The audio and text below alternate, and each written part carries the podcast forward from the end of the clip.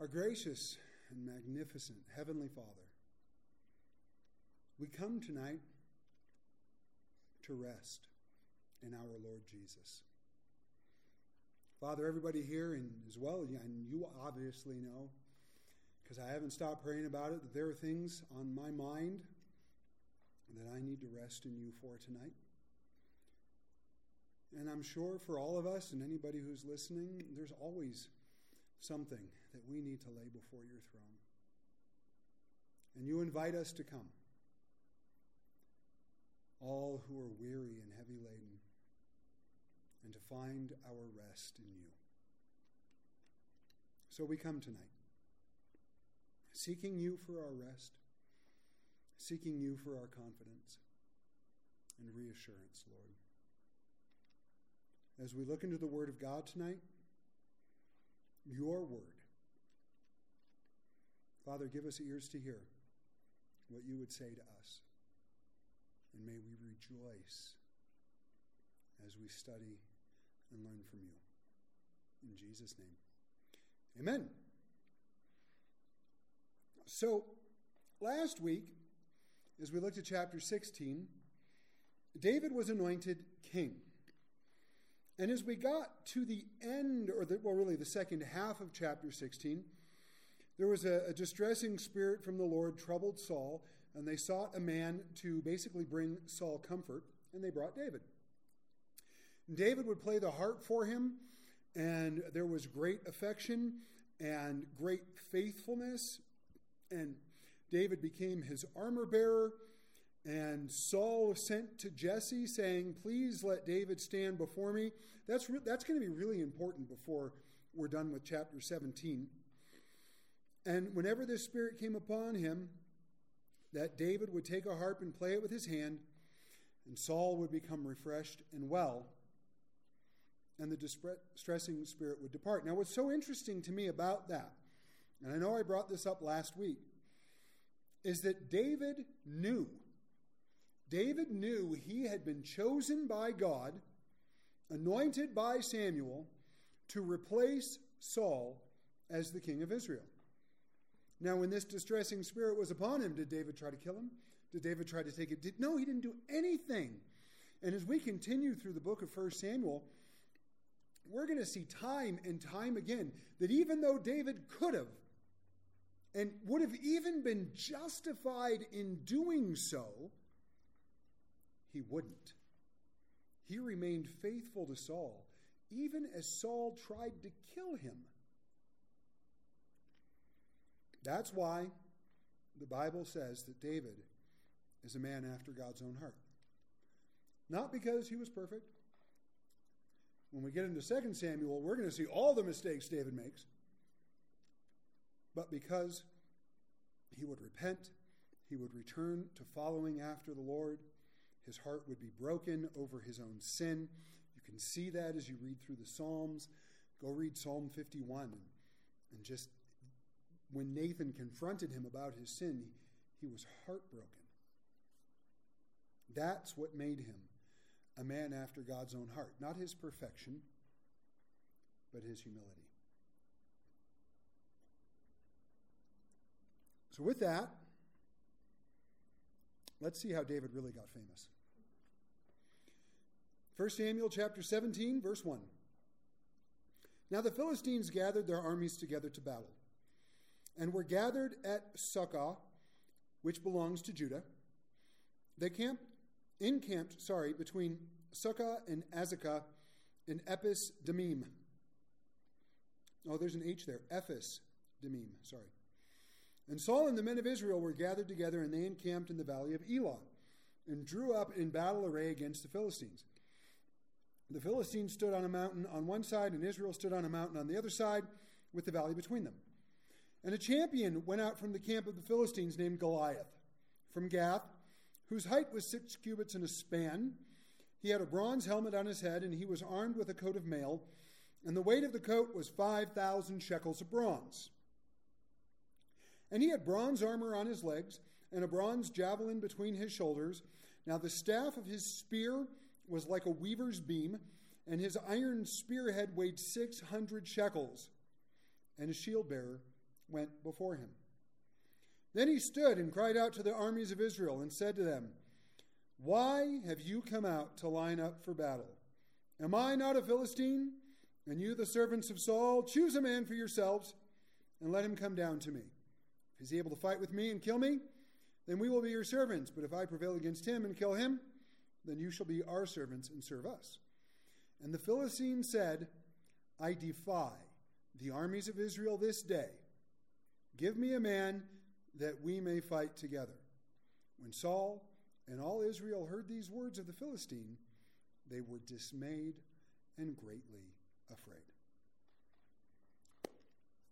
So, the valley of Elah, there's actually, uh, and th- this will become more interesting later, but there's a stream that flows through it, and it's usually only running during the rainy season. But because there's a stream, and it's not a big, it's not like a river, but this stream, because it runs through there, all the rocks in that stream bed are very smooth. Um, right, you know why that's going to be important in a little bit. And they line up for battle. Now, here was the big problem. Because when you read the first 11 verses, you get the idea that they weren't fighting. Now, as we move forward, we're going to see in a little bit, uh, in a, a, few verses down the road, as it were, uh, that they were actually engaging in battle. But this was the problem. They were both on hilltops, and the valley was between them. Now, in the type of warfare they conducted, it was much easier um, if you had the high ground, right? Anakin Skywalker learned that the hard way. I know the only people that are going to get that is my wife and daughter, and maybe somebody listening online, but but the, but the advantage was always to have the high ground, especially rushing into battle, because you would be rushing downhill. And you would have a great disadvantage if you tried to run uphill to face your enemies. Remember a couple weeks ago when we saw Jonathan and his armor bearer going against the Philistines? They were at a serious disadvantage, but they knew God was with them. So, what was most likely happening is that they would come down to battle in the middle, and neither one could push the other one back, and then they would retreat. And so, before that would happen in the morning, Goliath would come out and make his challenge. Then they would fight, and then probably in the evening after everybody retreated, he would come out and make his challenge again. So we have to get this. The picture we usually get is that you got these people over here and these people over here, and nobody's doing anything, and Goliath's just coming out and taunting them. There was probably warfare taking place. Sorry. So they lined up for battle. Goliath comes out and he challenges the people of Israel to send one man out to combat, winner take all. But we got to talk about this Goliath fellow. Now, there is some argument because of the length of a cubit. So, depending on uh, what translation of the Bible, or if you have notes or, or footnotes or whatever it might be, um, but scholars will genuine or generally agree he was somewhere between nine and a half and 11 feet tall. Give or take, right? Uh, the span was about eight ten inches, the distance between your thumb and the tip of your pinky, right? So if you have a big hand, like my, my span is, is um, about 9 inches, I think. I don't remember. It's been a long time. And a cubit was roughly 18 inches. And so if you put that together, um, depending on your reckoning of these things, somewhere between nine and a half and 11 feet tall, right? We can stick with the nine and a half number. That's tall enough. Um, he was certainly a, a large fellow. And you know, we got to get, because the picture I always get when I think of somebody who's seven and a half or eight feet tall is uh, what, was the, the, the um, there's been several basketball players who are like that. Yao Ming, right? Yao Ming, seven foot ten, if I remember correctly, right? But he was lanky and he was skinny. So instead, picture Shaq, two and a half feet taller than Shaq already is, but that size, right? Big dude. Now, his armor weighed somewhere around 126 pounds. I mean, his armor weighed you know, as well as much as a, a full grown human person. Well, some full grown human persons. About half of me, but still, some full grown human persons. That's heavy. And I can only imagine that would be very impractical to wear into battle, but I am sure it was impressive. He had a spearhead that weighed 15 pounds. And it was on top of a weaver's beam, which would have been upwards of three inches thick and 10 feet long. Now, a weaver's beam was what would sit at the top of the, the was the loom, right? And that's where like the spool would sit so that you could bring the thing down and weave your rug or, or whatever it was that you were making. But back in that day, you know, three inches thick, 10 feet long. So then, when you add the spearhead, and because the spearhead was so heavy, there would have to be a counterweight on the back side of it, or it would just constantly be tilting forward. It wouldn't be balanced. The overall length of this spear would have been 12 feet, give or take, and probably would weighed 25 pounds. That's a big spear. I've done, as many of you know, Spartan races. One of the things they do in the Spartan race is the spear throw. And that spear is about an inch thick and about six feet long. And it's still really hard to throw. How strong would you have to be to do anything with this? I mean, and, and maybe it was just for show, but I have to assume if he's carrying this out to battle that it was meant to be used. We're not done. His sword weighed 15 pounds. A typical broadsword weighs about four and a half pounds.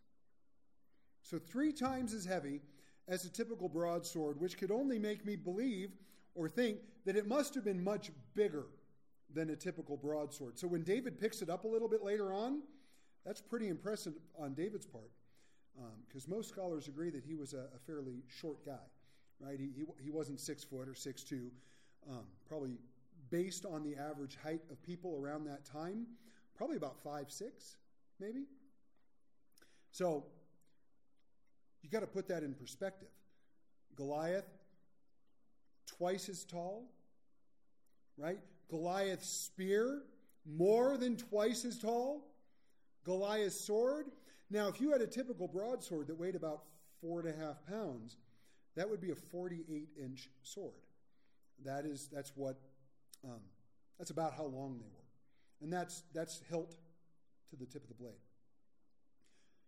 So, in order for this to weigh 15 pounds, it would have to be broader, thicker, and longer. This was a beast of a sword. And he walks down with all of this on, and he says, All right, who wants to fight? Anybody? Anybody want to come out?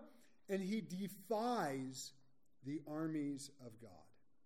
Oh, bad idea. Always a bad idea. This, is, this was blasphemous. This was disrespectful. And it was meant to scare Israel. And it worked. We're going to find out a little later on. Whenever he came out to make the challenge, they all hid and nobody would go out. So, verse 12.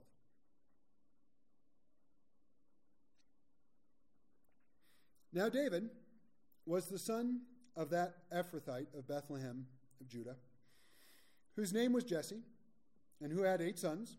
And the man was old, advanced in years, in the days of Saul. The three oldest sons of Jesse had gone to follow Saul to the battle.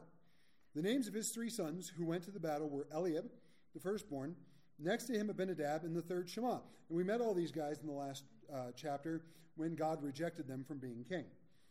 David was the youngest, and the three oldest followed Saul. But David occasionally went and returned from Saul to feed his father's sheep at Bethlehem. And really, he was where Saul's general camp was, uh, or where he his home base was, was only about nine miles from Bethlehem. It really wasn't that far, so it, it wouldn't have been a big deal for David to go home and help his dad. Um, and the Philistines, sorry, And the Philistine drew near and presented himself forty days, morning and evening. Then Jesse said to his son David, Take now for your brothers an ephah of this dried grain and these ten loaves, and run to your brothers at the camp, and carry these ten cheeses to the captain of their thousand, and see how your brothers fare, and bring back news of them. Now Saul and they and all the men of Israel were in the valley of Elah fighting with the Philistines. See, there was battle going on. So David rose early in the morning, left the sheep with a keeper, and took the things and went as Jesse had commanded him. And he came to the camp as the army was going out to fight and shouting for the battle. Did you guys ever see Braveheart? Remember that movie, Braveheart, where they, they, were, they were drawn up in battle array? and then all the Scottish, they would start screaming across, and then all the English would yell back. I'm not exactly sure what that was meant to accomplish, but that's how they did it, even up into the medieval times. Uh, for Israel, verse 21, and the Philistines had drawn up in battle array, army against army. And David left his supplies in the hand of the supply keeper, ran to the army, and came and greeted his brothers. Then, as he talked with them, there was the champion the Philistine of Gath, Goliath by name, coming up from the armies of the Philistines. And he spoke according to the same words. So David heard them. And all the men of Israel, when they saw the man, fled from him and were dreadfully afraid. So the picture we get here, besides David, um, was they were in battle. And in the midst of this battle, Goliath comes strolling down the hill to issue his challenge, and all the Israelites run back up the hill and hide. That's kind of the picture that we're seeing here. So Jesse's old, his three oldest sons follow Saul, and David was going home, uh, as he would at times, to go home and help with the sheep. And so Jesse gives him all these supplies 10 loaves of bread, 10 uh, probably wheels of cheese, some dried grain. Says, hey, go check on your brothers. Let us know, and then come back and let me know how things are going. So he gets there and he drops the supplies off with the supply keeper and he's going and looking for his brothers. And in the midst of all of that, right, the armies are shouting back and forth, all this is going on. David's trying to find his brothers, and Goliath walks out and issues his challenge. And when that happens, David heard these words, and all the men of Israel fled. Interesting. Verse 25. So the men of Israel said, have you seen this man who has come up? Surely he has come up to defy Israel. And it shall be that the man who kills him, the king will enrich with great riches, will give him his daughter, and give his father's house exemption from taxes in Israel. And David spoke to the men who stood by him, saying, What shall be done for the man who kills this Philistine and takes away the reproach from Israel? For who is this uncircumcised Philistine that, we, that he should defy the armies of the living God? The people answered him in this manner, saying, So shall it be done for the man who kills him. Now Eliab, his oldest brother, heard when he spoke to the men, and Eliab's anger was aroused against David, and he said, Why did you come down here? And with whom have you left those few sheep in the wilderness? I know your pride and your insolence of your heart, for you have come down to see the battle. And David said, What have I done now? Is there not a cause? Then he turned from him toward another and said the same thing, and these people answered him as the first ones did. So it looks like David actually asked like three different times to really kind of confirm what's going to happen. You're going to be rich, you're going to get a wife, and your family don't have to pay taxes anymore. And so, as he asks around to confirm this, his older brother, or his oldest brother, really, Eliab, hears this and he rebukes him. He accuses him of leaving the sheep behind, right? He, he doesn't know that Jesse sent him or why Jesse sent him. So he accuses him of leaving the sheep behind. He calls him proud or insolent. Now, I love this word insolent. The word means naughty. I just, I don't know why I got a kick out of that. You're prideful and naughty. Why, why are you here? And David responds like I think most little brothers would What did I do now? Right? Don't I have a good reason to be here? Right? Dad sent me. Don't I have a good reason to ask these questions? This guy's taunting Israel. The guys are talking about what'll happen to the person who kills him, right? Like, what's wrong with you? I didn't do anything. And I, I just appreciate that the, the, whole sibling rivalry and, and the dynamic between older and younger siblings has existed for a very long time. Um, but he loves that. And, you know, perhaps David was a rash young man.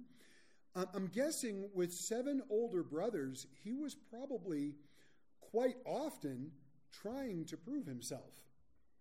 You know, I, I mean, I'm the youngest of four, and, and I remember as a kid, especially when my older brother lived at home with us, you know, I was always trying to do something to get noticed.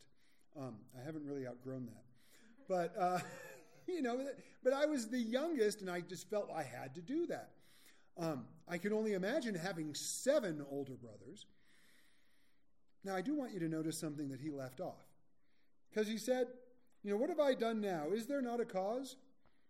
And he didn't look at his oldest brother and say, Didn't God reject you and Samuel anoint me king over Israel? Eliab knew that. David knew that. But David didn't say it. As we talk about his humility and him being a man after God's own heart, I think that's important because, frankly, if it was me, that's what I would have started with. I'm, I'm probably a very different person than David. But if my older brother was like, How dare you? Why are you here? I'm the next king of Israel. Why don't you shut up?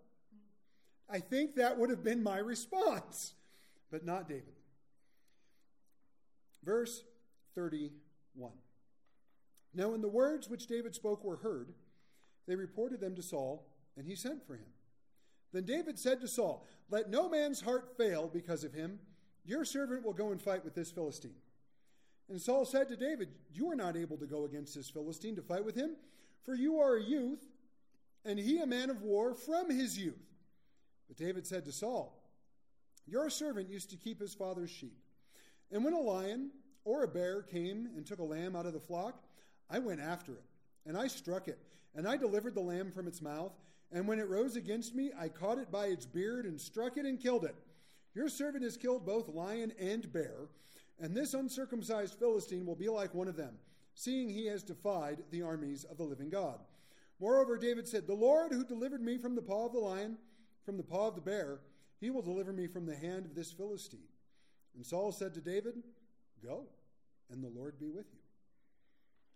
That must have been, that's just quite a rousing speech on David's part. I mean, we read the words here, but I imagine David was probably quite uh, passionate as he said this.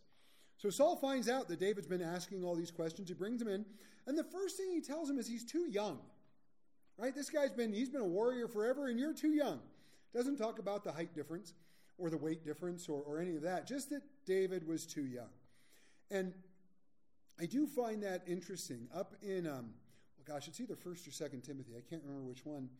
Uh, but Paul said to Timothy, "Let no one despise you for your youth. And, and I think we do kind of get this idea oh, you're just a kid.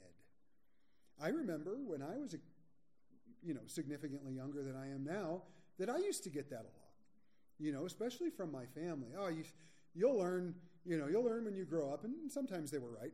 Um, but a lot of times I would just get dismissed. I remember when I was first in Bible college, uh, and we were actually at uh, my wife's parents' house, at my in law's house, and they were talking about something, and I chimed in, and uh, uh, they actually rolled their eyes at me and dismissed me, even though I was right. Why? Because I was young. What did I know? So that's what he said. And I love David's answer. You know what? Nobody's got to worry. I've got this. I've killed bears. I've killed lions and he gives glory to God, right? The same God who delivered me from the paw of the bear, the same God who delivered me from the paw of the lion, he will deliver me from the hand of the Philistine. And so he gives glory to God and points out that this uncircumcised Philistine who was defying God, that God would deliver him over. And so, like I said, I really think David's speech must have been uh, something very passionate. Because after he says all this, Saul's like, Yeah, go for it. The Lord be with you.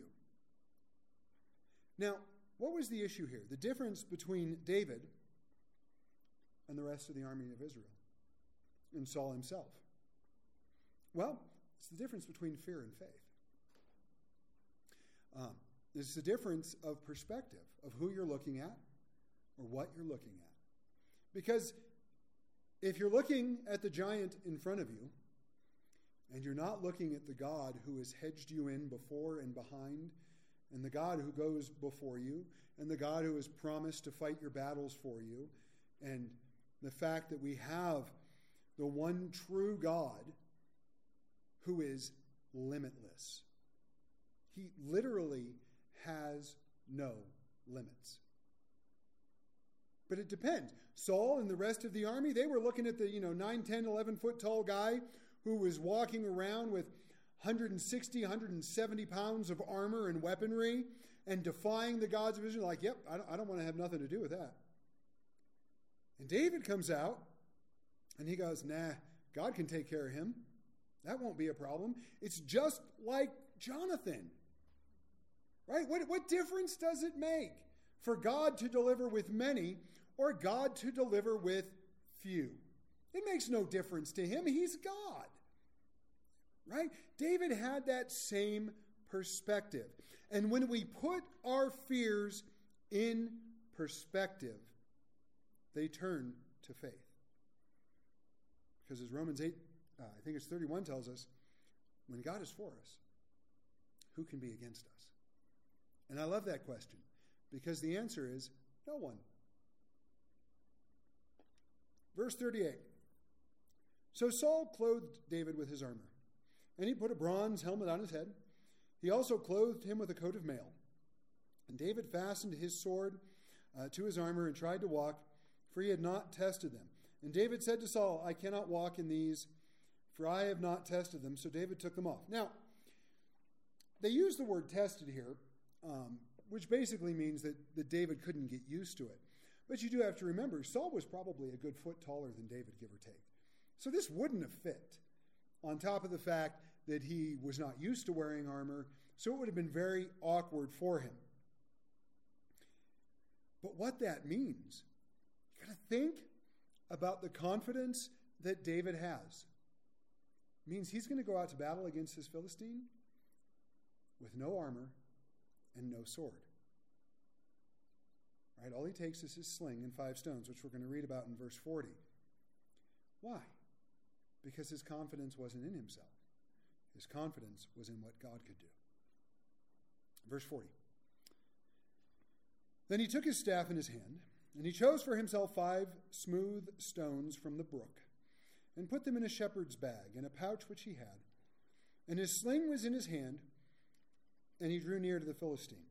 Now, real quick, the sling that he used is different than the slingshot that we think of, right? The slingshot that we think of is a, you know, it's got a stick with a Y at the top, some sort of elastic thing that you can put something in and pull it back. This would have been different. This would have had two long leather straps with a pouch in the middle.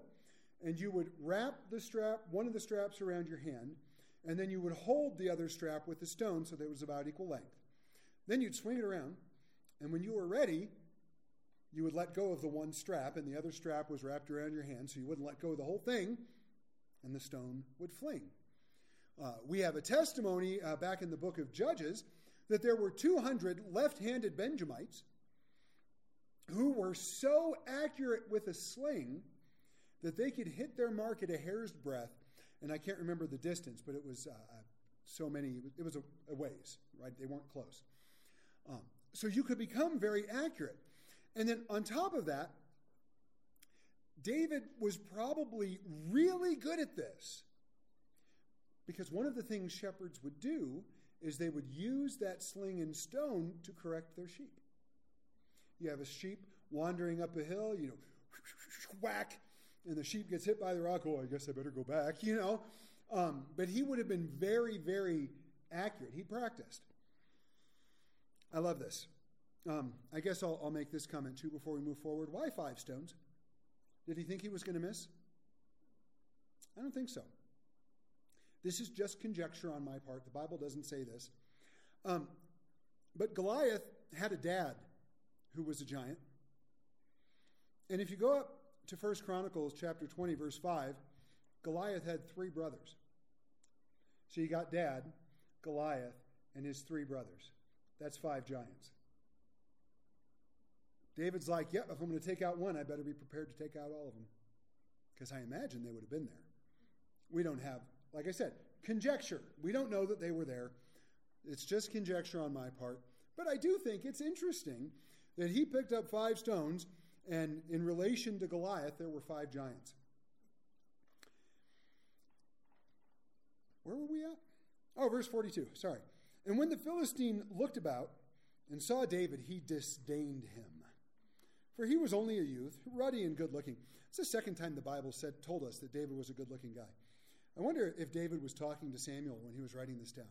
Hey, Samuel, don't forget to include what a good looking guy I am. I doubt that. I'm just. So the Philistine said to David, Am I a dog that you come at me with sticks? And the Philistine cursed David by his gods. And the Philistine said to David, Come to me, and I will give your flesh to the birds of the air and the beasts of the field. So I, I love, you know, I love the Veggie Tales. You got little junior asparagus going up against the giant pickle. Um, but you got a picture. Goliath was really insulted, I think. You know, why didn't you pick somebody taller? Why didn't you pick somebody older? Why didn't you pick somebody, you know, that more muscle or, or, or a warrior? Or at least, at least have the decency to come out and fight me with armor and a sword. All you got is this little shepherd boy in his, you know, probably a tunic or maybe a robe that he had girded up He's running down the hill towards Goliath, and all he has in his hand is a sling. And, and that's why he disdained him. And, and that's why he says, Am I a dog? And that's why he cursed David by his gods. And then he finishes up in verse 44 and says, You know what? I'm going to kill you, and the birds are going to eat your flesh. And then David responded. Then David said to the Philistine, You come to me with a sword, with a spear, and with a javelin. But I come to you in the name of the Lord of hosts, the God of the armies of Israel, whom you have defied. This day the Lord will deliver you into my hand, and I will strike you and take your head from you. A bold statement for a guy who doesn't have a sword. And take your head from you, and this day I will give the carcasses of the camp of the Philistines to the birds of the air and the wild beasts of the earth, that all the earth may know that there is a God in Israel. Then all the assembly shall know that the Lord does not save with sword and spear, for the battle is the Lord's, and he will give you into our hands. So it was when the Philistine arose, so apparently he was sitting down and he came and drew near to David, that David hurried and ran toward the army to meet the Philistine. Oh, David, I love this. This beautiful exchange, and David's answer is so brilliant. Fine. Yeah, I see you got a big sword. I see you got a long spear. Do you think I care? Do you want to know what? You said you're going to give my flesh. I'm going to kill your entire army. You curse me by your gods. Everyone here is going to know that the God of Israel is the one who won this battle. Everyone here is going to know that he is the one who gave you into our hands. Every single one of you is about to die. That's a bold statement from a kid who's five foot six, and all he's got is a sling and five smooth stones. And you have to I picture the contempt because it said the Philistine arose. So I'm thinking he's just sitting on the hillside. And David comes down and he's like, Really? This? I'm not even going to stand up for this. But when he does, David runs. He runs into battle because the battle belongs to God. I already mentioned it earlier, but Romans 8 31 and 32. What shall we say to these things? If God is for us, who can be against us? He who did not spare his own son, but delivered him up for us all, how shall he not with him also freely give us all things? It is one of my favorite scriptures because I think one of the issues that many Christians have today is that we don't really realize that God is for us. Or we have times where we've done something dumb. Uh, this Sunday in Hebrews, we're going to talk about the discipline of the Lord. That should be fun. Um, but there's a huge difference between discipline and punishment, right? God doesn't punish us. Jesus took our punishment. He disciplines us because he loves us, and that's different. But even when he disciplines us, it's because he's for us. It's because he wants what is best for us. It's because he wants us to be okay. And he knows if he leaves us to our own devices, well, we won't be. And so God is never against us. And God is always for us, which means no one is ever going to be able to stand against us. Right? He loves us. He lifts us when we fall. And in every battle we face in life, God is for us. His power and his love have no limit. Just none. I remember a time, I've already decided we're not going to get to chapter 18. Um, I remember a time when I was, as a, as a believer, just low. I've experienced that more than once. And um, man, I would read the Bible and it felt stale, and I would try to pray, but I became very much like the, the people Jesus warned us not to be. Uh, you know, the, thinking your vain repetition, you'll be heard. I, I, would actually, at one point in time during this period, I looked through my journal because uh, I always I typically pray uh, by writing things out in a journal. And I had basically prayed the same thing every day for several weeks. And I just remember I couldn't, I felt like I couldn't hear the voice of God. Even when I opened the Word or I tried to pray, I just felt like I couldn't hear the voice of God. And He broke through that. And He said, I just want you to know I'm with you and I'm for you.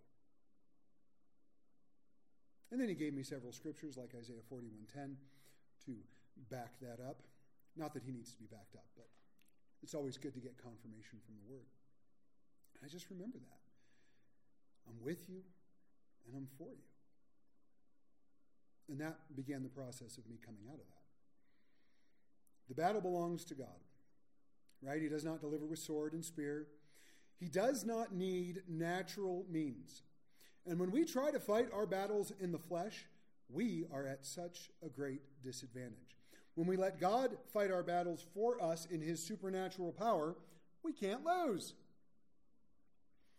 1 Corinthians, sorry, 2 Corinthians 10, 3 through 6. For though we walk in the flesh, we do not war according to the flesh, for the weapons of our warfare are not carnal, but mighty in God for pulling down strongholds, casting down arguments and every high thing that exalts itself against the knowledge of God bringing every thought into captivity to the obedience of Christ, and being ready to punish all disobedience when your obedience is fulfilled.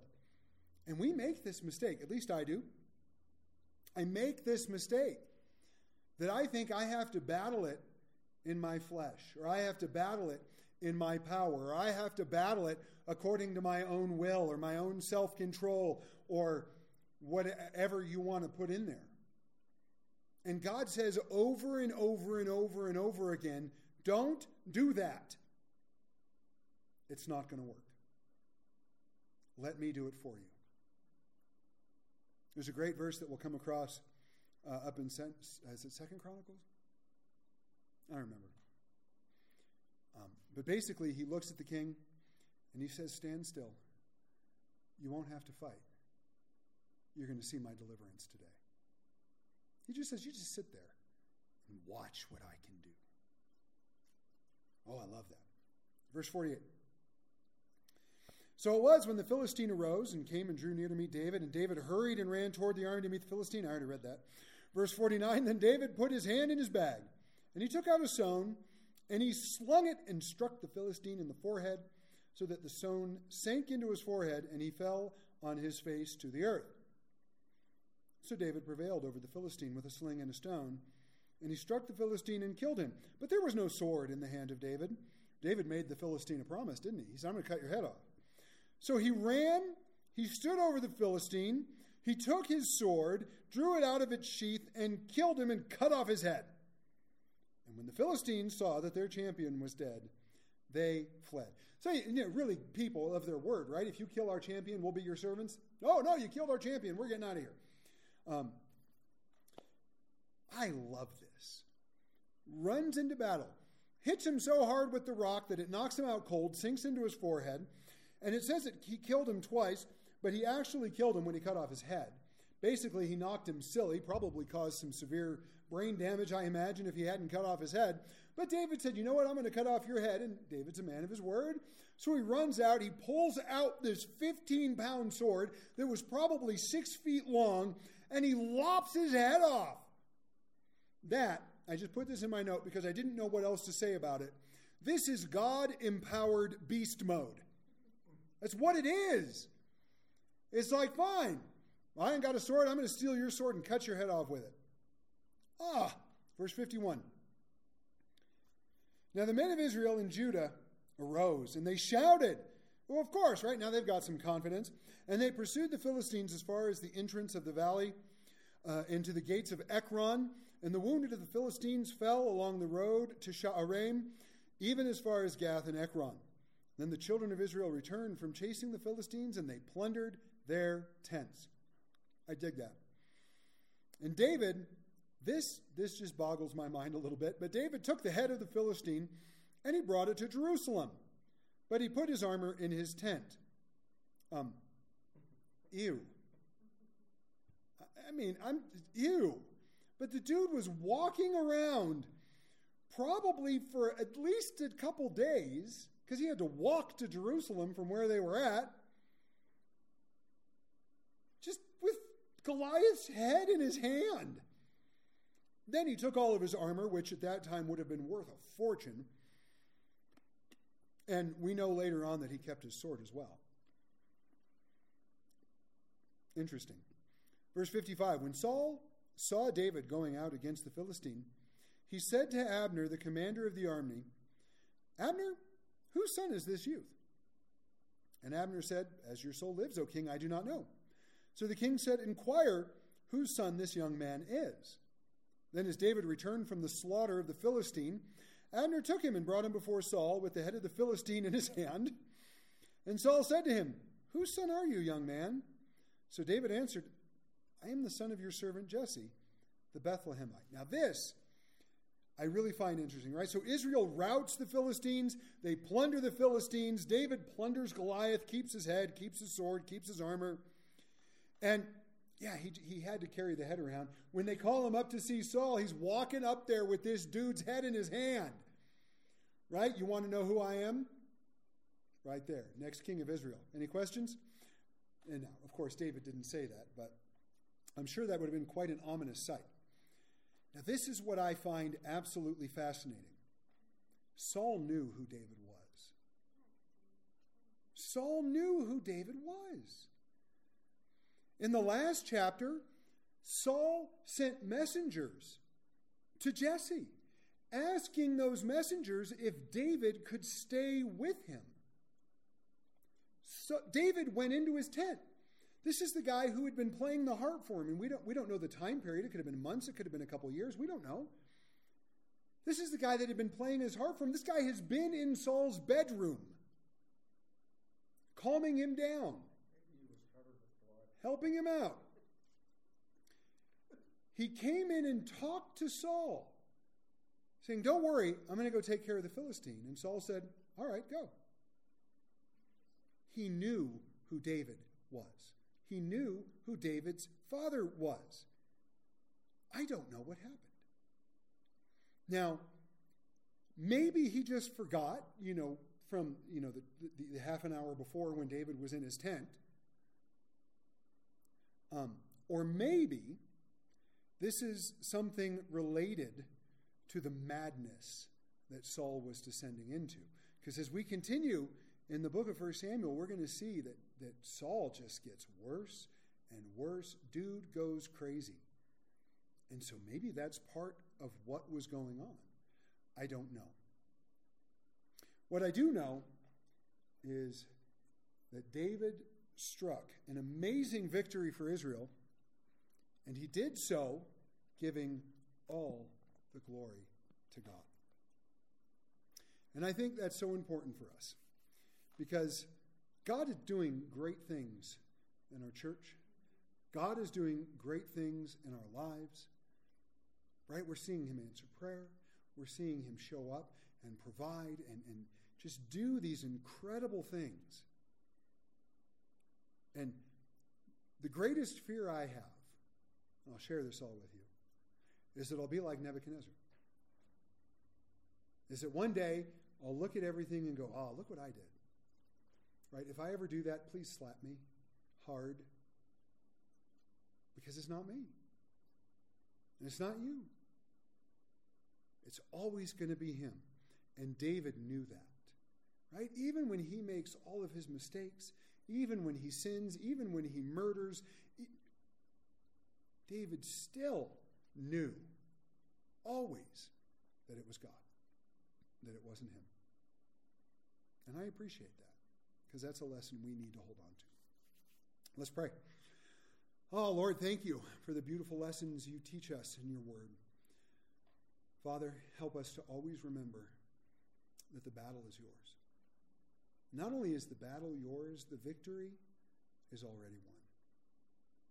And all we got to do is have faith in you instead of fear the situation. And Lord, we don't even have to work at that. Your spirit fills us with faith. And just let you do what you do and get out of the way.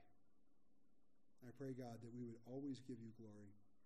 Pray that you'd be with us the rest of this week. Lead us and guide us. In Jesus' name.